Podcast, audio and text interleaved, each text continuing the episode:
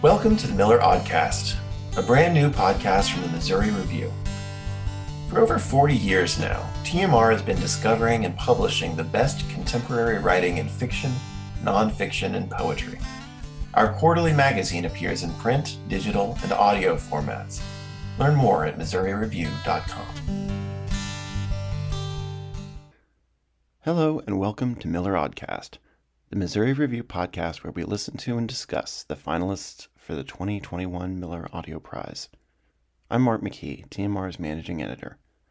Thank you for being here, wherever here is, for episode 51, featuring the latest finalists for the 2021 Miller Audio Prize in audio documentary, Behind the Curtain The War for the West, from Jacqueline Guzda.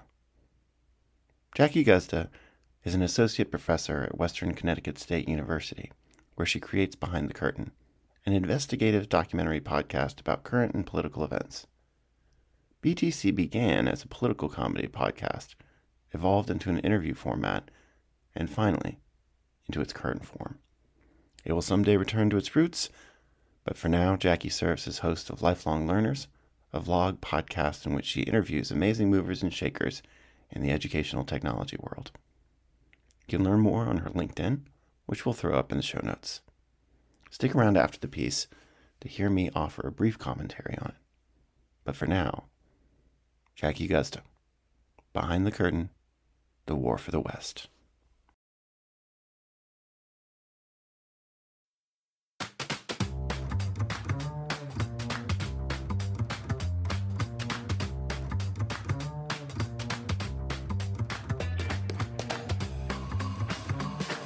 Hi there, and welcome to Behind the Curtain, where we go deep into the issues of the day and talk to people who know what's behind the smokescreen of what they want you to see and what's really going on. I'm Jackie Guzda.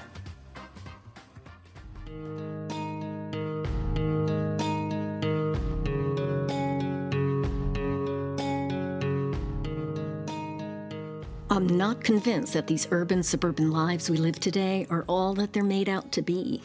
Yeah, things are convenient. Grocery stores have the most anything you want, Amazon will deliver it, and there's a Dunkin' Donuts around just when you're thinking you need one. But sometimes, when you've got to be here or take care of that, or when your time is eaten up in just one more traffic jam, especially in those traffic jams, you got to think maybe there's a better way an easier way to live.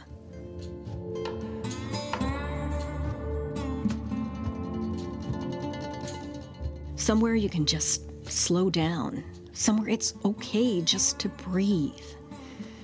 Just take in what's around you.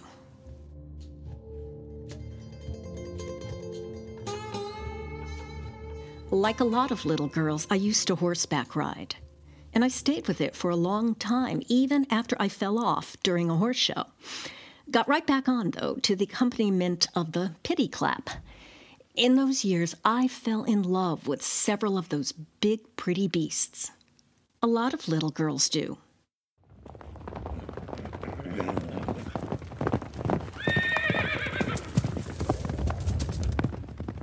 I went to a roundup. I've been a horse person all my life, and um, saw them run a foal till his feet fell off, and then laugh about it. That was Laura Leigh, founder of the organization Wild Horse Education. Roundups are conducted by the Bureau of Land Management, or the BLM. They do it to control the wild horse from overpopulating the land. And I just took the skills that I had, um, a broken laptop that I wired together with another laptop so it worked and a hundred dollar drugstore camera and just started documenting and then learned the law and learned how to write litigation and formed a nonprofit and I've been at war ever since. Laura's War. The war to save the wild horses of the West. She didn't start it, though. In 1971, Velma Johnston, later nicknamed Wild Horse Annie, saw blood dripping from the back of a horse transport. She followed it until the end of its trip when the horses were unloaded. It was packed so heavily with the animals that one young foal had been crushed to death by the others. that was the moment that changed her life forever. She became an activist for the wild horse, leading Congress to pass the 1971 Wild Free Roaming Horses and Burros Protection Act. The purpose was to protect and maintain the herds, a symbol of the historic and pioneer spirit of the West. Laura's in the war to ensure that these animals remain protected and free.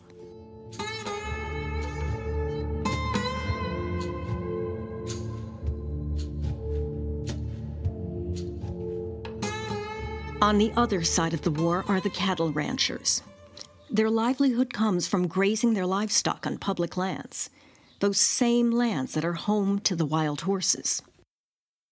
BLM has been a co-opted industry since the day it began. Um, it's it's a regulatory agency that uh, has repetitive sound bites. I mean, let's let's just use this one example. In 1971, Congress declared wild horses fast disappearing from the landscape. We had about 25,000 at that time. The vote was unanimous that our wild horses had to be protected. I mean, can you imagine an, a unanimous vote in Congress today? I can't. Um, and so, any other species, what would have been done is a recovery number would have been set, and areas would have been set aside, and Congress did set aside land the land they now stand for priority use, not exclusive use, but priority use for wild horses. And the way the system worked is we didn't have a recovery number set. Politics claims that same number that's fast disappearing is appropriate for the landscape. And then on the areas where our horses now stood, many of those areas mustanging continued for four or five years after the act was passed. So even the land base that they were given was smaller. And then within the land base of the current boundaries, wild horses are given less than 16% of the grass that grows. That's not what that law intended. That's not wild horses live on 12% of public land and get less than 16% of the resource, okay? So when we're talking about wild horses, we're talking about what? 0.02% of all public lands grazing land. Uh, 66% is open to livestock of all public lands. So when we're talking about this this issue, we're just talking about some small areas in the West where we have heavy duty political interests run by livestock. They're the congressmen, they're the county commissioners, they're the governors, they're the that's what we're talking about.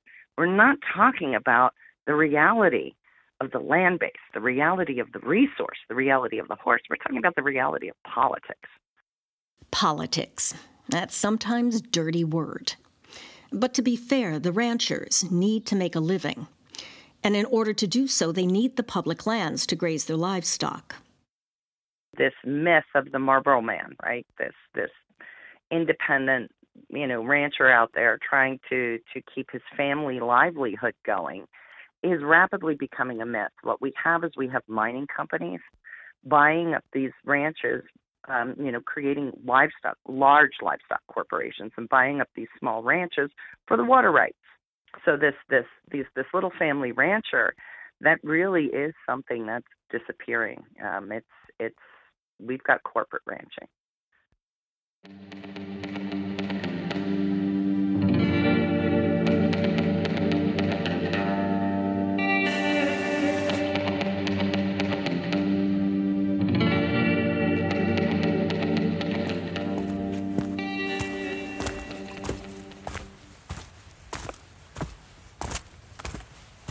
Countless times have I hiked way out on the public lands into seemingly remote landscapes, and you know, on my map, noting that ah, there's going to be a spring beyond that rise there in that little draw of sandstone or whatever it might be, and I get there and it's all in the in the, the spring where I'm supposedly going to get water to survive the next day for my walk across the, the desert is a pile of feces and urine and filth and undrinkable. Um, so this is happening all across the West, whether it be, as I said, contamination of surface water, destruction of native flora, Additionally, there's mass uh, destruction of native fauna that are considered competitors or pests with the cattle industry. Um, wild horses being one of them. Wild horses are considered pests that um, that compete for forage with cattle. That was Christopher Ketcham, hiker and author of This Land How Cowboys, Capitalism, and Corruption Are Ruining the American West. He's an independent writer for publications like Harper's, The National Geographic, Salon, and the like. He loves our natural wide open spaces and likewise hates how capitalistic industry is destroying it. His website contains a video in which he's watching, because that's all he can do.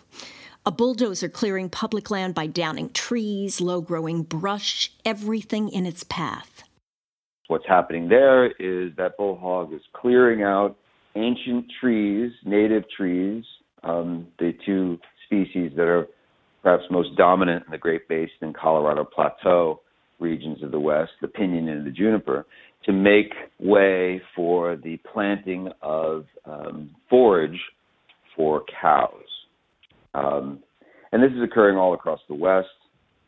It is um, not just the destruction of native ecosystems, the purposeful, intentional destruction of native ecosystems for the aggrandizement of the cattle industry, but also a generalized destruction that occurs simply as a result of the surfeit of cattle on um, fragile, arid landscapes that are not adapted to grazing pressures. So when you have this um, incredible herbivory from cows, it results in denudation of the land, and ultimately desertification.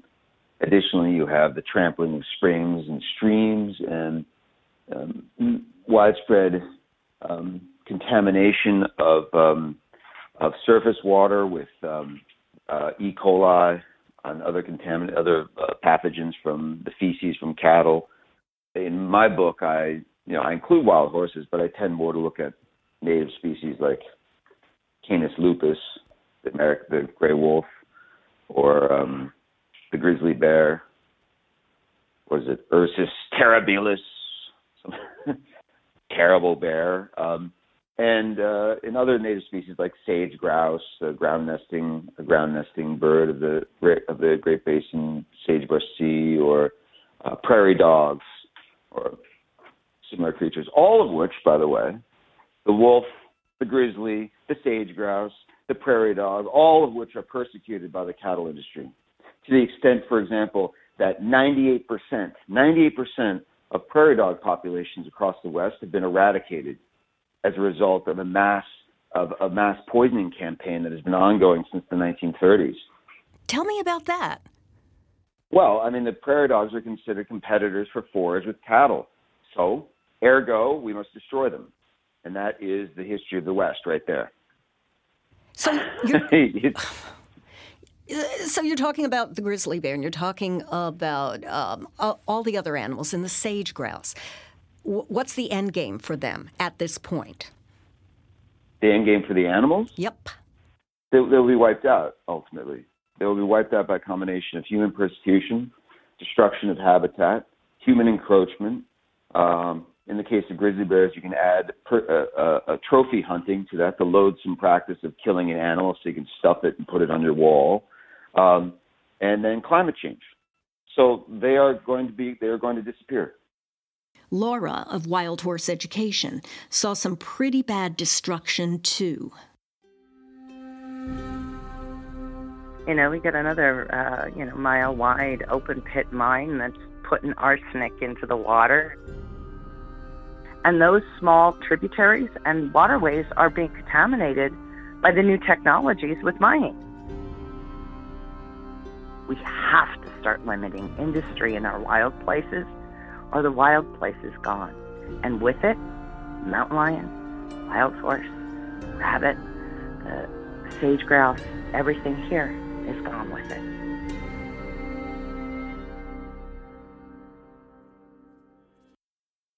It's an age old battle. One side wants to honor and preserve, the other wants progression for profit. At its core, it's about what you value. once life on these public lands perish, they, everything within those lands, are not coming back. Unless you have a radical change in, in land policy, land management, and most importantly, enforcement of the laws we already have on the books, such as the 1971 Wild Horse Law. If we just enforce the law, we might be able to protect these animals. If we just enforce, for example, the Endangered Species Act, we might be able to protect endangered species. If we enforce the Clean Air and Clean Water Act, well, if we enforce the Clean Water Act very specifically with regard to the cattle industry, well, hell, a, huge, a huge uh, proportion of their operations will be declared illegal because of the uh, non-point source contamination that um, that cattle present as they ro- as they rove across the landscape. You know, defecating. I don't know if you've ever hung out with cows on the on the uh, open range, but it's mostly mostly just defecate. Unbelievable. Not about the cows, of course, but there are laws on the books already that protect the wildlife, the water on these lands. We have in the West um, representative state and elected, state and federal elected officials who are heavily influenced by the cattle industry, by the timber industry, by oil and gas companies, and not least by recreation interests, whether it be motorized recreation interests or non-motorized recreation interests. And these um, together comprise hundreds of billions of dollars of revenues and profits and um, so money pours into our legislators, and um, of course, our legislators, being the prostitutes that they are, do what they're paid to do. Um, and and what what are they paid to do? They're paid to make sure that the rails are greased for timber, livestock, oil and gas, recreation, and the general exploitation of our public lands for private profit. So, who's supposed to be protecting the lands, the animals from these people? The very land management regulators who have been captured by the industries they're supposed to be regulating. So this is a classic. This is a, a classic eventuality in in you know in interest group liberalism. You have all these interest groups vying for for power and influence over government, and in this case, you got a whole bunch of interest groups that seek uh, massive profits from the public lands, and they have infiltrated and captured the Forest Service, the Bureau of Land Management, the Fish and Wildlife Service, the and to a lesser extent the National Park Service. These land management regulatory agencies are not regulating on behalf of the public interest. They're, they're regulating on behalf of the private interest, and that to me is is criminal. It's um, it's offensive to me as a citizen, and it needs to stop.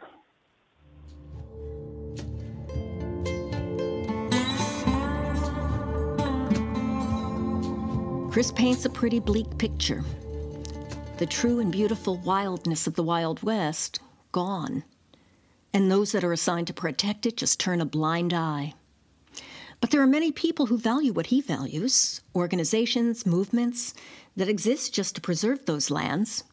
You know, you had a once great organization called the Wilderness Society that was founded on the idea that we had to stop commerce from invading the public lands. We had to create areas of the public lands that were designated as wilderness. That is, as places where no machines were allowed, there was no mechanized travel allowed, where there, where the human impact would be limited to a primitive impact. That is, you would you would walk like the biped that you are across the landscape.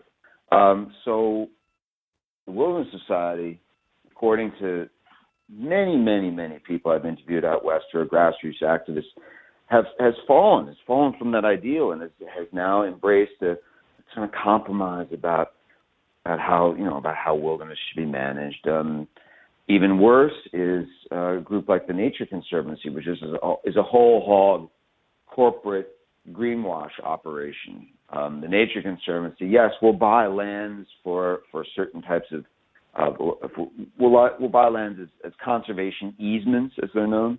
But um, in truth, the Nature Conservancy is all about um, all about creating the veneer of protection, so as so as to allow continued exploitation by corporate interests.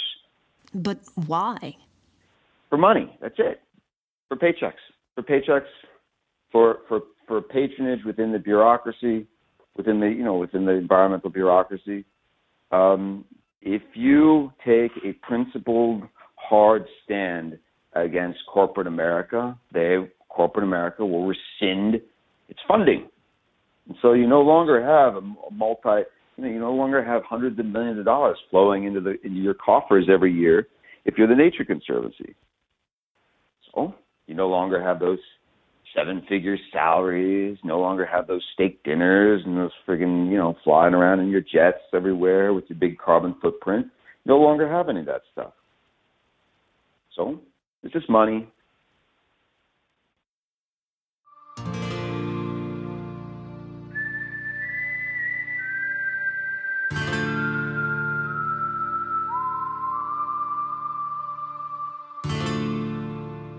There's valleys I can walk you in where we can still sit and enjoy a sunset with 400 wild horses and sage grouse will be there and mule deer and elk and there's mountain lion in the in the in the hills behind us and it's just incredible. But everything that's mapped out and moving forward, those places won't exist in three to four years.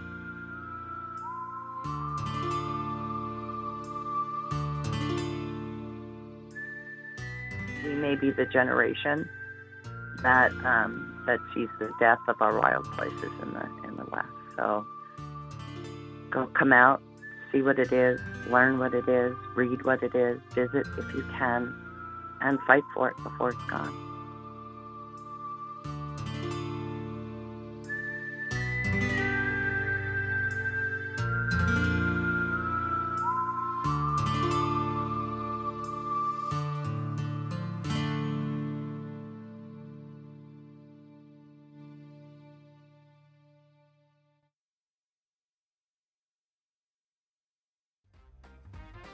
If you would like to know more about the plight of the wild horses, go to Laura's website, wildhorseeducation.org. Chris's book, This Land How Cowboys, Corporations, and Corruption Are Ruining the American West, is available on Amazon. Or join our upcoming live stream event where you can talk back to Laura and Chris, if he's not out hiking, to discuss, ask questions, and have your say about the plight of the wild horses and the ruination of public lands in the West. The music you heard was Tumbleweed, Texas by Chris Haugen. As always, thanks to producer Pete, I'm Jackie Guzda. Behind the Curtain is a production of WCSU Media, engineered by Peter Puccio and produced by Scott Volpe. Listen and subscribe on Spotify, Stitcher, SoundCloud, or anywhere you get your podcasts. And please rate and review us on Apple Podcasts. And feel free to reach out to us by email at podcasts at wcsu.edu. Thanks for listening.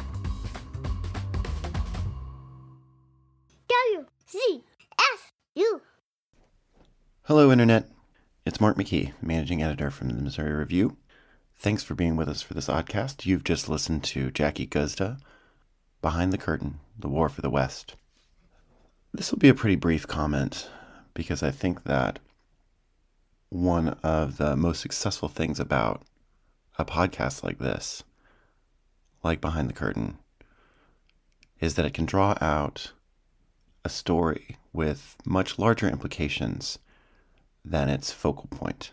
I mean, here, of course, we're talking about the treatment of wild horses, and that conversation with the people that she interviews pretty swiftly broadens into the larger question of what our true values are and whether or not we are for sustainability, whether or not we value life in all its various forms, or whether we have any power at all to resist the values of corporate profits over what would seem to be majority values, environmental values, people, places, and things that actually have lives that are impacted by the limitations that the demand for corporate profits incurs.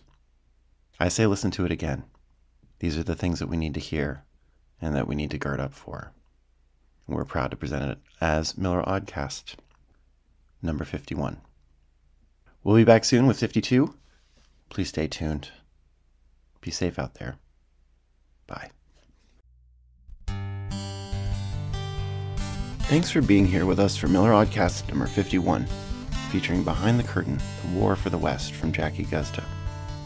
Episode 52 will be here for you before you know it, so keep a watchful ear and a listening eye. Thanks as always to the outgoing Missouri Review contest editor, Bailey Boyd, and to Patricia Miller for her generous support for the Miller Audio Prize. Be advised, entries are now open for the second annual Perkoff Prize, the new opportunity from the Missouri Review, which awards $3,000 in publication and prizes to the poet, fiction writer, and essayist with the best work engaging the fields of health and medicine in evocative ways. Learn more on our website or subscribe to our newsletter for weekly updates. As ever, TMR is open for submissions year round, and we remain dedicated to discovering and publishing the best contemporary writing in fiction, nonfiction, and poetry. Be heard. Give us the opportunity to discover you. Submit your work today. In addition, we have tons of marvelous and free creative content to read, listen to, and even watch on our website. Learn more at MissouriReview.com.